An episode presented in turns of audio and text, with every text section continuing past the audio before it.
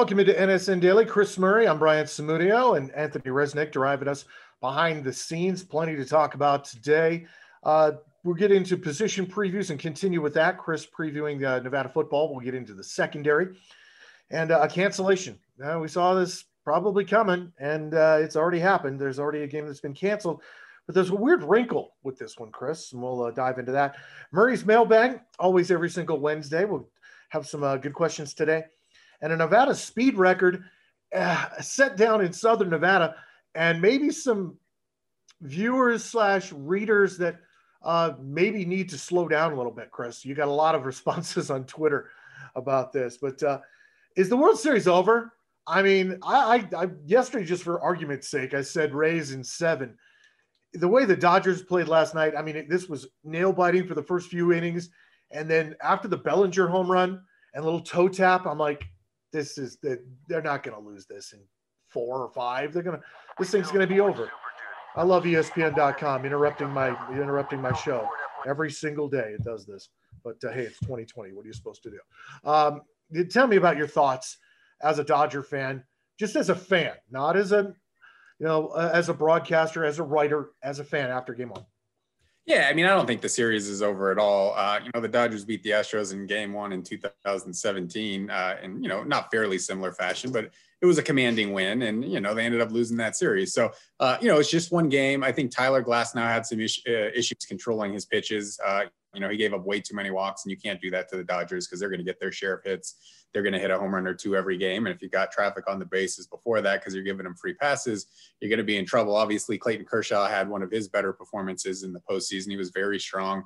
Uh, his slider was excellent. He got 19 swings and misses out of 38 pitches that the Rays swung at. So half the time they swung, they missed. Um, the, a career high for Clayton Kershaw in any game, regular season or postseason. So the Dodgers obviously played really well in this first game. And if they continue to play at their peak, they are going to win the series because they have the better depth on offense.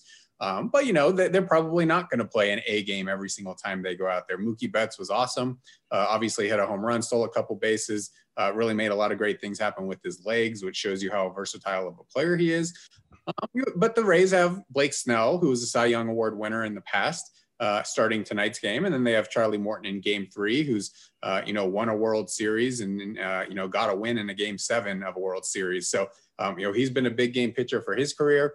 Uh, but yeah, I think it is pretty clear that if the Dodgers take good at bats, if they do what they're capable of doing on offense, it's going to put the Rays in a very difficult position because they just don't have the same kind of offensive firepower that the Dodgers are able to roll out there one through nine in their lineup.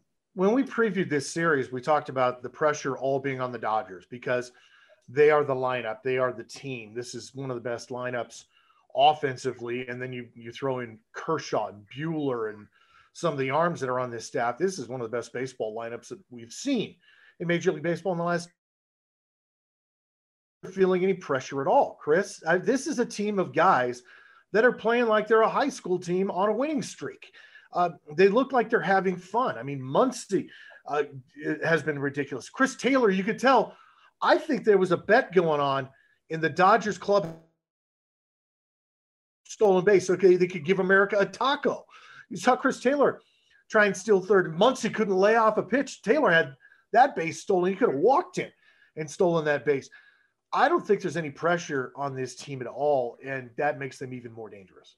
Yeah, I think maybe the uh, NLCS helped them in that regard because they did have all of the pressure being down 2-0 and then 3-1 and they were able to pull through and execute and play some good games and get into the World Series. So maybe that just relieved a lot of pressure. Like if we were going to lose and not win this World Series this year, that would have been the moment to kind of crumble and let the pressure get to you. The fact that they were able to persevere and get through that, yeah, maybe that does loosen them up. Uh, and then, you know, winning game one and seeing Clayton Kershaw pitch as he did has to really – uh, you know, give everybody a nice sigh of relief because I know everybody wants to win this for Clayton because he has such a narrative of not being able to pitch in big games. Yeah. Even though he has the most postseason games of, uh, you know, at least six innings and one run or less allowed. I mean, he's had some really, really good postseason games. I go back to that 2017 game one of the World Series. He pitched seven innings, struck out 11, gave up three hits, only gave up one run against the Astros team that was loaded and also was stealing signs. So, uh, you know, he's had these kind of performances before. And I think this just, it does put everybody at ease how difficult that last series was. And now they can just sit there and say, we're a historically great team. They outscored the opponent by an average of at least two runs per game in the regular seasons. First time that's been done in more than 100 years. They think I think in their mind, they're like, if we just go out and do what we're capable of doing, yeah, we're going to win more than you know four games before the the Rays get to four games. So yeah, I, I, do agree that maybe the pressure has been relieved just because of the path that they had to take to get to this moment. Yeah, I, I really think this plays into Dave Roberts' hands because I there there have been people that have been very critical of a lot of his decisions, especially when it comes to pitching. He doesn't have to worry about a lot of decisions when you're hit, your guys are hitting the ball out of the ballpark, especially when Tyler Glasnow puts two or three guys on base. You cannot go to three ball counts with this team. And he did it multiple, multiple times because this is a team that is a free swinging team, but at the same time, they're very disciplined at the plate as well. These are smart hitters, and it's a really unique group of guys. But uh, yeah, this is a this is a series that I, I don't think goes seven games now. Now that I've seen the two guys get into the ring and throw punches at each other for the first round, it's like to me, it's like a fight. It's like a heavyweight fight the the Dodgers won that one by two points. That was a two point round for the Dodgers, and uh, and I I'd be curious to see pitching decisions now. Do you wait on Buehler? And I know when we tape this show, we're still anticipating what what's who's going to be on the mound. Do you make it a bullpen game and save Walker Buehler for Game Three? I don't know, um, but uh, I, I I really have no confidence right now in the Rays because their best players have not stepped up when uh, the Dodgers players have. Um, you know who has stepped up, and I, I, appreciate this, and I hope that franchises would step up more like this. Is Dodger Stadium is you know it's it's unfortunately has a reputation of being a place where fans show up late and leave early, but right now it's turned into a drive-in. They the Dodgers have actually put up two 60 foot tall screens in their parking lot. It's 75 bucks and you can have up to six people in a car. When you're away from the car, you got to have your mask on. And they're having watch parties. Why shouldn't they, Chris? I mean, you would do that if you could take wife and the kids, spend 75 bucks, go watch a game. They have concessions. It'd be cool. Yeah, no, it's a cool idea. They've been doing that for the entire playoffs and actually get emails about it. Uh, they were giving away free season tickets if you signed up to their uh, newsletter. So uh, they got my email address now, and I'm getting. Hopefully, I get the free season tickets. I'm probably not going to get that, but um, yeah, it's a cool idea, right? I mean, the Dodger Stadium parking lot is gigantic. Uh, it's a gigantic place, so you can obviously crash a lot of cars in there. And if everybody stays in their car with family members, then you know they can be as safe as possible. You know, turn on the radio dial, uh, listen to the game like it's an old drive-through, like the 1940s or 1950s. So it has been a cool idea, and it looks like it's been very, very popular as well. I mean, there's been a ton of cars from the pictures I've seen. Uh, you know, you get a big hit, you start honking your horn. So uh, kind of an old school way to watch the game. You know, it's kind of been cool to see uh, I think they're allowing somewhere around 12,000 fans in the ballpark as well. I think that that does add to the atmosphere for the players.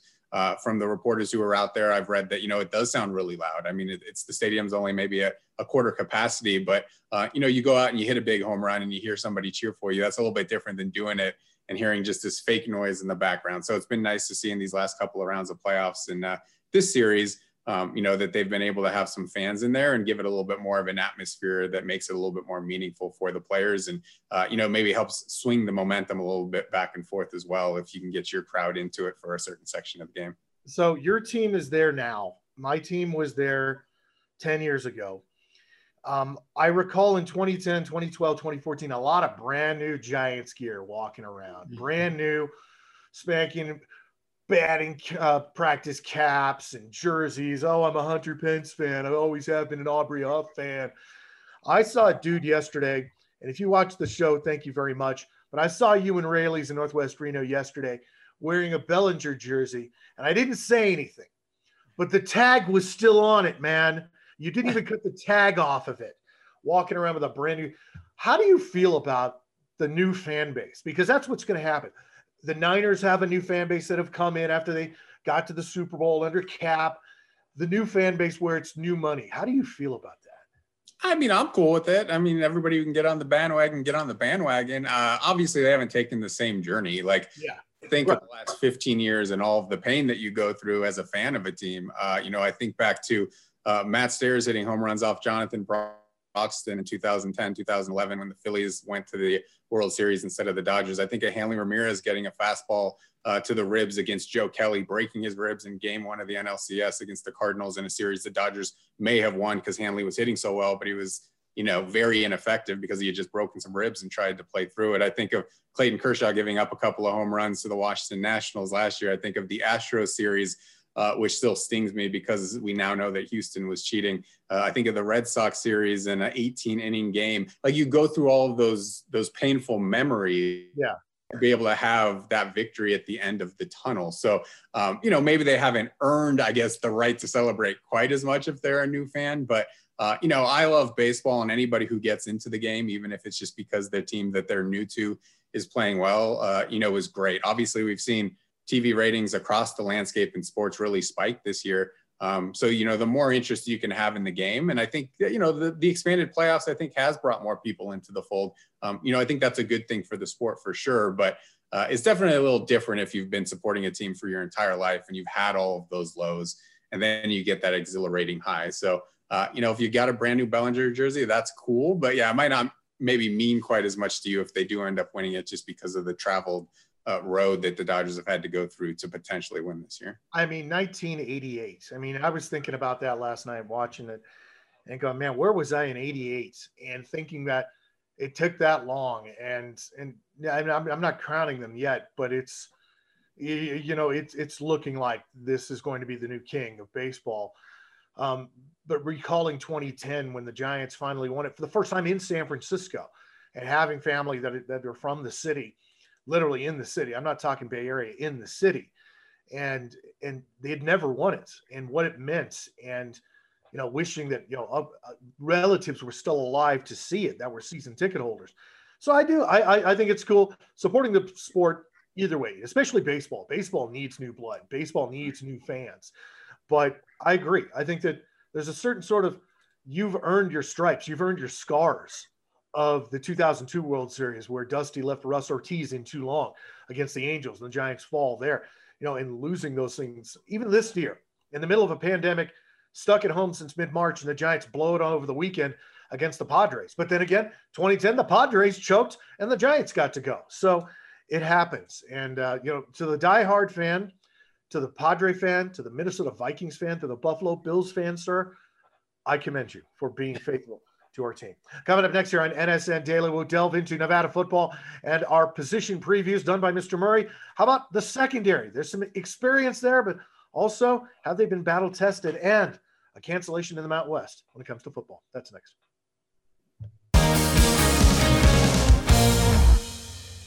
God, just a few days away, Nevada football going to be playing. Chris, if I told you back in May that we would be getting ready for a football game here on the 24th, you probably thought I was crazy. Like May actually looked pretty good, and then June and July it kind of turned. So it has been a roller coaster just to get to this moment. I, I think when they made the announcement that they were going to play in the spring, I think nobody thought that they would have actually ended up playing a, a shortened fall season. So uh, we finally reached the end of this road. I know it's very meaningful for the players to be able to get, get this opportunity to play, and uh, you know hopefully they can navigate it by you know playing as many games as possible. I think it's unrealistic as we've already seen one cancellation um, that you're going to play an entire full season without some hiccups, but uh, you know, at least these guys will be able to get out there and, and show all the hard work that they'd put in over the summer. Yeah, we'll get to that cancellation, which has definitely has a twist to it here in just a second. Uh, Chris was in our morning meeting pointing out some numbers that that I hadn't seen yet that that are really really weird. Uh, position previews continue by Chris on our website nevadasportsnet.com. Uh, getting into the secondary, and when you talk secondary in the Mountain West, and going back to the WAC in the Big West Secondary in this conference has never been a strong point. If you're a top recruited corner, you're usually ending up in the SEC or the Big 12. Um, but uh, this secondary has some experience to it. Yeah, I mean, if, to me, 2019 kind of felt just like a tryout season. They tried out a ton of guys in the secondary to see who would actually end up sticking. So you go into this season, now you have eight defensive backs who have started games at the college level, which is a huge number but only three of them have started more than six games. So the group as a whole does have experience, um, but it did struggle last year. I mean, they gave up uh, 251 yards per game last season, 99th out of 130 FBS teams. Uh, they gave up the fifth most passing touchdowns allowed in the nation. So it definitely went through some uh, some issues last season, and the hope is that they'll be better off for it. Obviously, you saw some major coaching changes. The cornerbacks coach, the safeties coach was both fired after the season, so Jay Norvell clearly wasn't happy with the unit. Uh, and now they're going to be playing more of a bump and run kind of coverage on the outside. They're going to be a lot more physical with their cornerbacks. They don't want to give up those easy pass completions, and maybe that brings in the risk of giving up some deep throws. But uh, you know, it's a group that does have some experience. So you could kind of say, okay, well, they should be better next, uh, this year. But I guess when is the last time that a Nevada football fan was very comfortable or confident in their secondary? It just really has never been the case. That's always kind of been the Achilles heel of the defense. And I think, you know, this group might be about average in the Mountain West. I think if it is able to make the step to get there, uh, then it's making improvement from where it was last year. But there are some good players. Tyson Williams is one of my favorite players on the Wolfpack to watch. I mean, he's a five foot nine safety uh, who came to Nevada as a running back slash wide receiver, and he switched over to defense. And I thought he was very, very good last year. He led Nevada in tackles. Uh, you obviously have Austin Arnold coming back this year as a starting safety. Now he has to sit out this game against Wyoming because of the fight against UNLV that he was suspended as a result of. Uh, you have EJ Muhammad, who's going to play a nickel position. He started the last two years. You have Berdale Robins, uh, who has a lot of experience. So, um, you know, I think that the unit will be average uh, at least. Um, can it be above average? I guess is the big question as Nevada goes into this season. The names that you bring up are all guys that have had to prove themselves, all guys that have faced challenges. Berdale Robins with with a very tough upbringing in, in Southern California um, Tyson Williams coming out of Dothan, Alabama. Man, nobody comes out of Dothan, Alabama, but Malik Reed with the Denver Broncos and Tyson Williams, who at five nine says I can play safety at the Division One level. These are guys that have been that have a chip on their shoulder, and rightly so. And these are guys that want to prove themselves. This is the secondary that really hasn't been outstanding since 2010, since the big year, since that best season ever.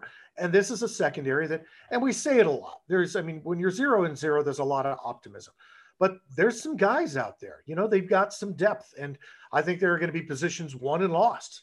You know, if, if there's a name on this list that you think might be the dark horse to come out and steal a nickel position or maybe sneak into a couple of st- uh, a couple of starts, is there a name that you have? Uh, true freshman AJ King is a guy that Brian Ward, the defensive coordinator, highlighted. He wasn't really highly recruited. He had a couple of offers, but he's really stepped in and uh, you know has earned a number two spot as a true freshman. And Nevada's initial depth chart has them playing three cornerbacks as starters. We kind of assumed it would be a four-three-three defense.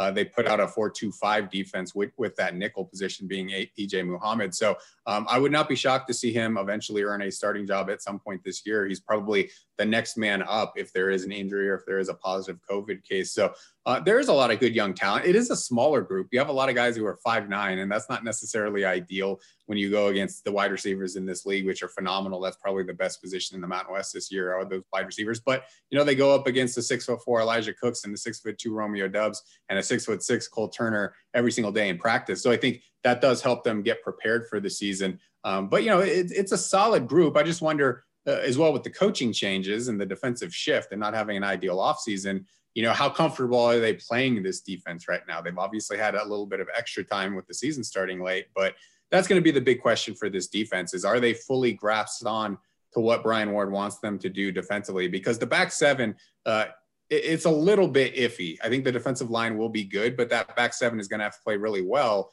um, you know, for this defense to take a step forward from where it was last season. I like the bump and run idea. I like the aggressive idea. I, I'm granted – you're right. You're going to have guys get burned deep. It's going to happen. Um, I'm not going to eat your lunch for that. I mean, it's it's one of those things where you know if you're going to screw up, screw up big. You know, I I'm, I I think I'm from being at games and hearing the groans out of fans when a quarterback steps back, looks to his right, and there's a receiver open by seven yards, and he hasn't moved, and all he does is just dunk to him. And hearing fans kind of groan, and I feel the same way, where it's like, you know, challenge this guy, make him make a play make him make a throw. But uh, you know, I, I, think the first time I see a 90-yard touchdown, I'll probably regret uh, my words. Um, when it comes to the Mountain West, as you said, there is a cancellation that's already happened. This happened yesterday. New Mexico and Colorado State. Talking with reporters in Albuquerque, they are not optimistic. The ones that I have spoke to at all about having literally a football season because of how that county is handling COVID 19 and their protocol. But this game is at Colorado State and it's been canceled. Um, that kind of surprised me. That was a bit of a curveball to me. Yeah, that was surprising too. I just kind of had assumed that it was going to be played at New Mexico, and then I went and looked at the schedule as well. And uh, New Mexico is basically being told uh, by their uh, government that they're not allowed to play a road football game. No, they have had some issues within the program. They had nine positive tests uh, among players and then an additional positive among a coach, so they had to shut down on Thursday all football operations, and that hasn't been restarted yet. So they might not have been prepared just because of some internal issues. But uh, New Mexico has been exceptionally uh, strict with their policies, and it's been reflected in the numbers. They're actually one of the better states in terms of not having a ton of cases right now. They're, uh, uh, you know, Nevada has way more cases than New Mexico as a state uh, by about, you know, times six. Um, so the breakout that they're claiming is really not that high if you look in Nevada's standard. So the average, uh, you know, cases per 100,000 in the county that Albuquerque sits is about 1,300, and then you look at Washoe County, it's about 2,500. So we have almost twice the amount of cases per 100,000 people. Um, but New Mexico's governor has just been very strict and not, uh, you know, allowing this thing to try and spread, and that's been a good thing for their overall numbers. But it's certainly restricted what the Lobos athletics has been able to do. And Nevada is scheduled to play a game at New Mexico uh, 23 days from today. So if New Mexico is not being allowed to play a road game right now, I don't think the odds of them being allowed to host a game against the Wolfpack uh, in three weeks is going to be very likely either. So, um, you know, Nevada might end up losing the game from its schedule as a result, but um, certainly not a great sign. You, you, the week one games and the Mountain West has already had a cancellation yeah, it's it's unfortunate because you just feel for these student athletes on both sides. I mean, Colorado State, these guys were stoked because they were going to be able to host a football game this weekend, and now they lose it. Uh, and unfortunately, you can't just call somebody up and go, "Hey, uh, Colorado Western or Colorado Tech, I'm making schools up. Um, you know, can you come on over and play a football game this weekend?" It's not like you're hosting, you know, you know, a, a pickup basketball game or something like that. Fortunately, it doesn't work that way. And with the Mountain West making their decision as late as they did, it's eight games in eight weeks. And if you can't do it, you can't do it. I was texting with a coach yesterday and I said, Well, November 14th, does that look like it's going to be a bye? And he said, I'm not sure. We don't know what's going to happen. It's it's all still kind of up in the air. But uh, New Mexico and Colorado State in Fort Collins canceled this weekend because of the COVID situation in Albuquerque. Figure that one out 2020 thanks very much. Coming up next here on nsn daily we'll dip into murray's mailbag your questions chris's answers coming up next. Rolling on here on your wednesday every wednesday we open up murray's mailbag. Uh, chris murray will actually very kindly open up uh, his twitter account at by chris murray on sundays and uh, answer your questions chris this one was a doozy this was over 5000 words yeah, a lot of questions in this one. Uh, you know, some very, very good ones. I think people are getting excited with sports coming back. So we'll probably be in that five to 6,000 word range moving forward. It was a little bit lower during the, uh, the pandemic situation because there wasn't as much going on. But yeah, we're back up to full capacity on the mailbag. Yeah, we had a good one yesterday talking about if we could Frankenstein together a Wolfpack basketball player, who would it be? And I actually got some responses on Twitter for bringing up Demetrius Mamarinos and Paul Culbertson. So uh, thanks, mm-hmm. thanks for folks uh, looking at some old school there. Let's start off with uh, Brendan Schneider. Maybe the first time I've seen uh, B Schneider 775 in the mailbag. In less than two weeks, the Battle for Nevada will be played on Nevada Day for the first time ever. Would you be in favor of having this game play on or near Nevada Day every single year? It seems like people either are overly passionate about this is when it should be played or nobody cares. Uh, yeah, I mean, I, am in the no, I don't really care, uh, bin, but I do think that it would be interesting to play it on Nevada Day weekend for a couple of weeks because there's been a major attendance issue with this game. Uh, last game played in this series at UNLV, the lowest attended game in the Battle for the Fremont Cannon since 1983. Uh, the last year when it was played here in Reno was the lowest attendance at Mackay Stadium since 1989, and that 1989 game was actually a sellout before the expansion of the stadium. So people are not going out to this game nearly as much um, and I wonder if that's because of the date. It's obviously so late in the season. The weather tends to not be quite as good. Uh, and just given the state of the programs the last few years, hasn't been maybe as much on the line yeah. as typical beyond the Cannon, which is obviously a huge, huge deal. Um, so I think maybe moving it up earlier in the season, uh, Nevada Day weekend, having that kind of as your your sticking point, uh, you know, kind of maybe the kickoff to when usually conference play will begin, maybe a couple weeks into conference play maybe that gets people rejuvenated and maybe check take a look. So um, I don't think that's going to be the end result. Both Nevada and UNLV have both continued to request that this game be played on the last weekend of the regular season, which is your typical rivalry weekend. And I understand that if both of your teams were good, if they're yeah. for a West Division championship. Um, that would be such an amazing event to be able to go to a battle for the Fremont Cannon game. Winner goes to the Mountain West Championship game. The programs just have not been in that position. So a lot of times, this game at the end of the season is just like, yeah, it's a big deal because it's for the Cannon, but beyond that, there's not a lot of implications in terms of who's going to win the Mountain West. So, um, you know, I think it will stay there, but I wouldn't be opposed to moving it around a little bit, just seeing if you can boost up that attendance. When he got moved to the rivalry week, because that was the big thing, it's going to be rivalry weekend at the end of the year, and that became kind of the sexy sort of idea. I liked it. I'm like, hey, this is cool. I'm some end of the year. This is going to be the. What if it decides if somebody goes to a bowl game? What if it decides a division championship? The problem is we've seen five and seven against six and six or, or whatever at the end of the year, depending on who's played Hawaii or not. It's just it it hasn't had the juice. So I don't mind it being on Halloween. I don't mind it being on there. It doesn't that does not it's not a make or break for me.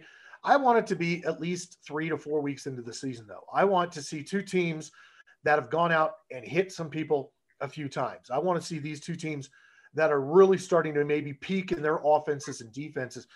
But more importantly, I want it to be between two teams that are good. I want yeah. UNLV needs to get better at football. As much as people, you know, oh, screw the Rebels, whatever.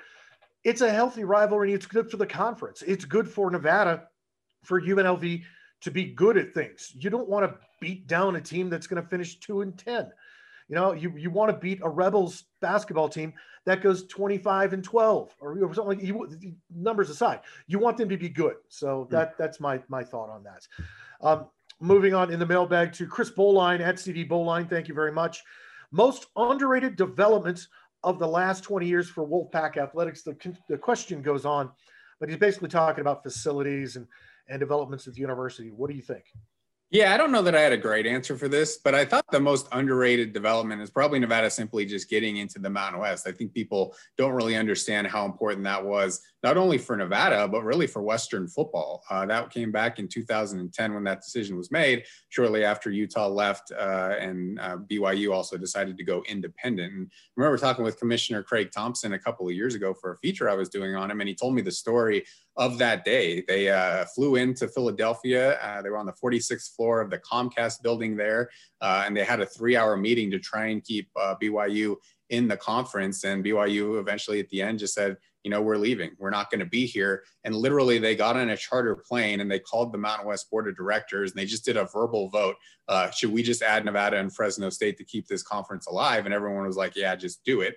And then they call Nevada and they give them the okay. Do you want to come into our conference? So it's not like there was this huge plan or this push to get Nevada in. It was basically, you know, our conference is going to fall apart or the WAC is going to fall apart. Let's go take two, uh, two or three WAC teams and try and make sure they fall apart before we fall apart. So that decision to leave the WAC and go to the Mountain West basically saved one conference and killed another conference. You look at the WAC; they have like Dixie State and Chicago State and Bakersfield and just these Texas, San Antonio. Yeah. Um, so I think that was such a huge decision that Nevada made, and it was almost made on a whim from the Mountain West perspective. That you know, I'm sure they had thought about which teams they would go after, but just how that all came together in like a three day period um, was kind of crazy for me. And I don't think people understand that if Nevada doesn't get that call, they're not playing football in the FBS right now. They're no. probably playing in the FCS, uh, you know, in the Big Sky or something like that. Yeah, I, I, that's the one thing. If people ask me about, you know, making it to the Mountain West and, and getting into that, I'm like, look at Idaho, look at New Mexico State. That's where Nevada would be. Is they would be in the Big Sky, they'd be in the Sun Belt, or they'd be independent. You know, that was a development that literally changed the face of college athletics and really dramatically changed the direction of this university. When it comes to underappreciated uh, developments, I'm going to go with the women's athletics complex, which uh, having the Hicks also Hixson softball complex, tennis, uh, some track and field out there. I really think that they there was an opportunity that was maybe missed out there, and maybe ge- geography wise it couldn't have been done. But I really think that they could have they should have put if you could physically put it on the footprint women's soccer, and a track out there. So you could host events because Nevada can't host track and field events legally mm-hmm. because of just the rules with the track going underneath and behind behind the bleachers. But the development of women's athletics out there, I'd love to see women's offices being out there, women's coaches' offices being out there. Make it more independent and show women's athletics that you matter on this campus. This is a swim team that's top 25 pretty much every single year, and they have to do it in a non-Olympic pool that they have to bounce around student schedules with. You know, it it it sometimes feels like an afterthought. Women's soccer have to play on a football field. Uh, you know, so I, I, think it's been great, but I don't think enough has been done. And the one thing that has not happened that should have happened is a field house. There's no football field house. And uh, that's all I'll say about that. Um, how about Cody Fajardo jumping into the mailbag at Cody Fajardo 17, good buddy of ours, uh, having a great career in the CFL. What's the Murray household celebration if the Dodgers win the World Series? And this is coming from an Angels fan. Yeah, well, he doesn't have much to celebrate these days. Uh, oh. player in baseball, but nothing else. Um, so I actually paired this with a question from another Nevada football alum, Diedrich Holmes, asked me a question about 19 Crimes wine, which is like a Snoop Dogg uh, brand wine. So I had mentioned I wrote a little bit about that, and then I answered Cody's question, and I said I'd buy 300 bottles of that 19 Crimes wine and just bathe in it. So that's what Amar'e Stoudemire used to do, or still does do. He bathes in red wine because he thinks it invigorates his body. So uh, I'll just buy a bunch of red wine. I'll take a bath in it. I'll get a nice bottle of champagne, pop that thing. Um, so that, that, that might be a fun celebration. I don't know exactly how I'm going to feel, honestly. Like, I would hope I don't cry over a sporting event. Like, I have a, uh, you know, I'm a grown adult now and I've got kids, and, uh, you know, you wouldn't think that you'd be that much uh, emotionally moved simply by a sporting event, but it has been a long time coming. Uh, I don't remember the last time the Dodgers won the World Series. I would have been five years old at the time. So um, you know, I was really, really happy when the Lakers won uh, earlier this month. I'm a big Lakers fan as well, but the Dodgers are at a different level for me, and I've been through a lot of pain with them. So uh, we'll see. Hopefully, I get to answer that question next week, exactly how I celebrated and how I felt. Bathing in wine. Uh, wrapping it up with Scott the Merce at Scott the Merce. Thank you, Scott, for your question. Most favorite and least favorite Halloween candy. Do you have a favorite? You know, I, I probably don't have a favorite. I if I have a favorite candy, it's probably the Cadbury cream eggs at Easter. Okay. Um, you know, I, that's probably my favorite, but I'm not a big sweet tooth guy. Yeah. Uh, Snickers is number one for me. Definitely when the kids go and get all their candy, uh, you kind of sneak in there and you take away the Snickers, but everybody loves Snickers, so everybody's trying to steal those. Uh, and then you go Baby Ruth uh, and Almond Joy, and then bottle caps. Bottle caps kind of a throwback. I really like the root beer bottle caps as well. Least favorite candy corn. Not a big fan of candy corn. Uh, you know, sometimes it's loose as well. You, you, shouldn't eat any Halloween candy that's loose. And then three Musketeers bars and Milky Way bars. Uh, not a big fan of personally. Also like the Twix um, and Butterfinger's pretty good too. So I'm, I'm a big sweets guy. I eat way, too much ice cream and candy and things of that uh, nature. But definitely Snickers is at the top of my list when it comes to Halloween candy. Yeah, you know, for me, that's the circus peanuts you remember those or whatever? I was never a big fan of that. But yeah, Butterfinger is great, and yeah, candy corn. It's kind of like I got to be in the mood, and and you know I've seen people that actually eat it by the color. It's like the, they snip off the white and then they eat the orange and then they eat the the bottom of it, and I'm, I'm like that's just weird. But do you ever have like people giving you like apples or toothbrushes or? Oh, I grew up in the country. I mean, I grew up in the sticks, and and you would get so much random crap in your bag. Sometimes by the end of the night, you come back and you go, "Where did I get that?" Yeah. And it, I mean, people, and I mean, they're being so thoughtful too. I mean, I lived in a great place in El Dorado County. It was a great place to grow up. It's one of those places that, you know, when you were in high school, you couldn't wait to get out, and the second you left, you couldn't wait to go home. I mean, it reminds me so much of some of rural Nevada. It reminds me of Gardnerville. It reminds me of of Fallon. It reminds me of Fernley. You know, you know, it's just certain parts of it. Um, but I, I, recall it was a lot of retired folks, and uh, you'd have little old ladies making cookies, and my mom would go, "Oh no, that's for Mrs. Thompson. You can eat that."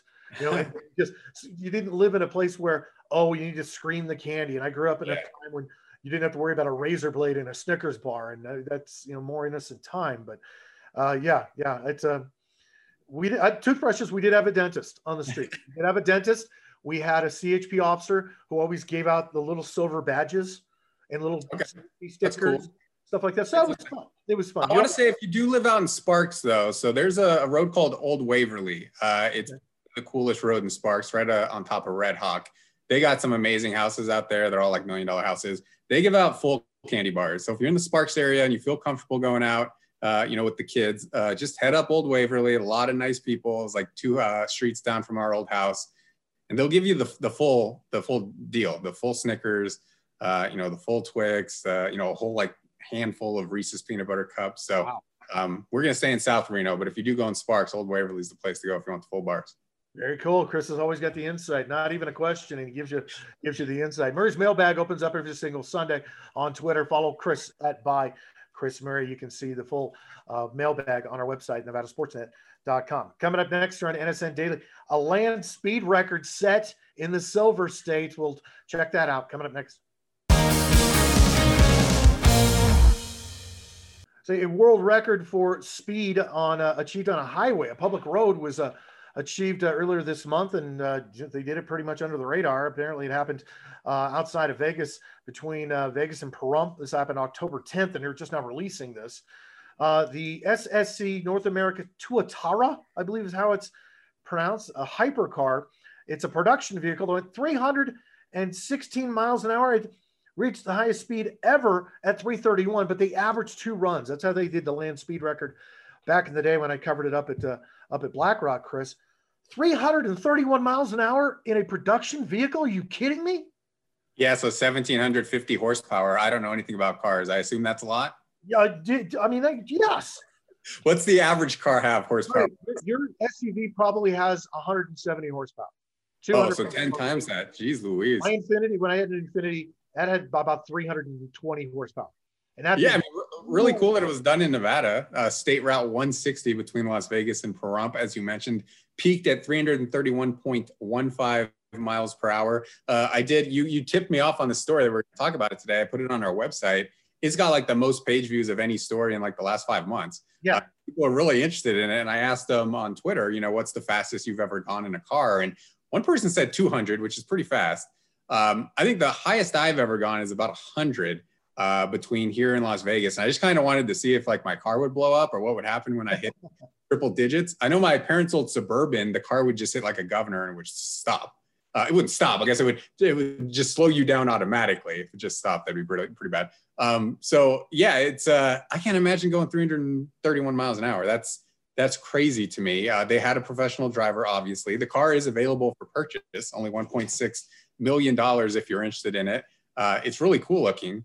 Um, but yeah, that that that was a crazy number. How's the the fastest you've ever gone, if you want to publicly say? Oh, 115 maybe somewhere yeah. in there. Uh, that was in the Infiniti, and I was doing it at night. It was between Reno and Vegas when I was driving that a lot, moving back from Las Vegas to Reno. Thank God for that. Um, and it had these halogen headlights, so you could see forever.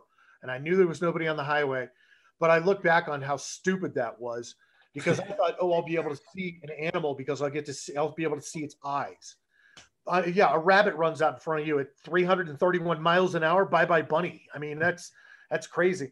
Uh, do you think that our viewers were uh, honest with you when it comes to uh, them saying how fast they were going? Probably, but they all had the same answer. It was, I went this fast because I was young and stupid. Yeah. And then I would never do it again. So it's just a lot of guys, probably in their 20s, uh, you know, just want to see how fast their car can go. And, uh, you know, somebody said they did it in Washoe Valley. Somebody said they did it on Pyramid out by the lake. Uh, a lot of people between here and Vegas, one person between here and Winnemucca. So, um, you know, everybody was definitely in the triple figures. There were, you know, some, some people said they've done like the NASCAR experience yeah. deals where you're going, you know, up to a couple 100 miles per hour. Somebody said they did it on the German Autobahn. So, uh, you know, it was kind of fun just to get some feedback on how fast people have gone and, you know, the memories. But it certainly was the, uh, you know, I was dumb when I did this and I would never go this fast again. Uh, we should point out, as you mentioned, that this is the fastest on a public road on uh, via a production car. you know, the actual record just for any cars is uh, above 700 miles per hour, which now that's crazy to me. Um, yeah. Basically, based off like a Jets uh, design and they've been working a decade to get it this high. Um, so it, a ton of work has gone into it. It's just really cool that you can go out and actually buy this car if you wanted to. I covered that event in the mid 90s in the Black Rock Desert. It was the Thrust SSC team out of Britain that uh, drove. It broke it broke the speed uh, the uh, the sound barrier with a car. Andy Green was a British Royal Air Force pilot who drove this thing, and it literally was two Mercedes-Benz jet engines strapped to a rocket, basically and he made two runs within an hour, and it was absolutely amazing. One of the craziest things I've ever covered, maybe best in my career, and it happened uh, when I was like 22, 23 years old. So uh, really, really cool. Coming up next here on NSN Daily, how expensive is it to play Little League these days? T-Mobile's making a big push about this. We're going to look into this. That's next. Well, if you've been watching the World Series, T-Mobile, which is a huge sponsor, um, has been running a number of ads, and it caught my attention because they're doing it so much about helping families afford to play Little League. Uh, Chris, I didn't know that Little League had gotten so expensive. Uh, just some basic research. It can cost up to 180 bucks for a kid to play Little League. When I played Little League, you had a T-shirt that had a number on it. It was sponsored by, you know, Sloppy Joe's Pizza or something like that. Um, I, I didn't know it could be that expensive. Yeah, it's definitely becoming more expensive. And then you have the gear associated with it as well. I mean, youth sports has become this gigantic business. You're talking about $17 billion industry in kid sports, which is bigger than the NFL. Um, and the income inequality that we've seen in the country has certainly uh, declined the number of people who are participating in youth sports. Now, I think at the Little League level, it's not too, too bad. Uh, you know, you can get um, you know, like donors to pay for your stuff. And sometimes the league can provide, you know, obviously bats and, and, maybe even gloves. But certainly when you get up to the AAU or the travel ball circuit, you're talking about, you know, anywhere between four to ten thousand dollars a year to play. So, um, you know, just getting these athletes in the door who might come from lower socioeconomic households is a bit of an issue. And then certainly if they want to get to the next level and get recruited, that's a gigantic, gigantic uh, financial lift. And that, that's one of the reasons that we have seen a decline in just youth uh, participation in sports, which is you know, bad because, you know, not, not only making friends and things like that, but just being physically fit. Yeah. Uh, playing sports is a huge, huge deal. Yeah, I, I, was disappointed to see that, and I, I understand when you get to uh, when I played American Legion ball, I know it was expensive, and the travel teams are very, very expensive. My sister had helped her get recruited to play college softball, um, but the little league level, that that I mean, there there shouldn't be any kids that don't get a chance to play little league. If you haven't seen the information, littleleague.org slash call up grant program. It's sponsored by T-Mobile, how they're trying to help uh, help families that that you know maybe are having a tough time fronting the cost and and let these kids let these kids play ball for crying out loud. Coming up next year on NSN Daily, we'll have some final thoughts as we wrap things up. Wrapping things up, Chris, final 30 seconds. Game two, Dodgers, Rays. Who you got? Uh, I'll take the Rays. If the Dodgers win this one, I feel like the series will more or less be over because they have Walker Buehler ready for game three. So I'll say the Rays even it up. Obviously, I'm not rooting for that, but I do think the series is going to go, you know, six games or so. So uh, hopefully I'm wrong, but I'll go Rays winning by a score six to four. Six to four. You're if if anybody holds this Dodgers offense to four runs in a single game from here on out, I, I say that's that's a uh, a Herculean effort by a pitching staff. They're they're just that good. For Anthony Resnick and Chris Murray, I'm Brian Samudio. Thanks for being with us. We'll see you tomorrow.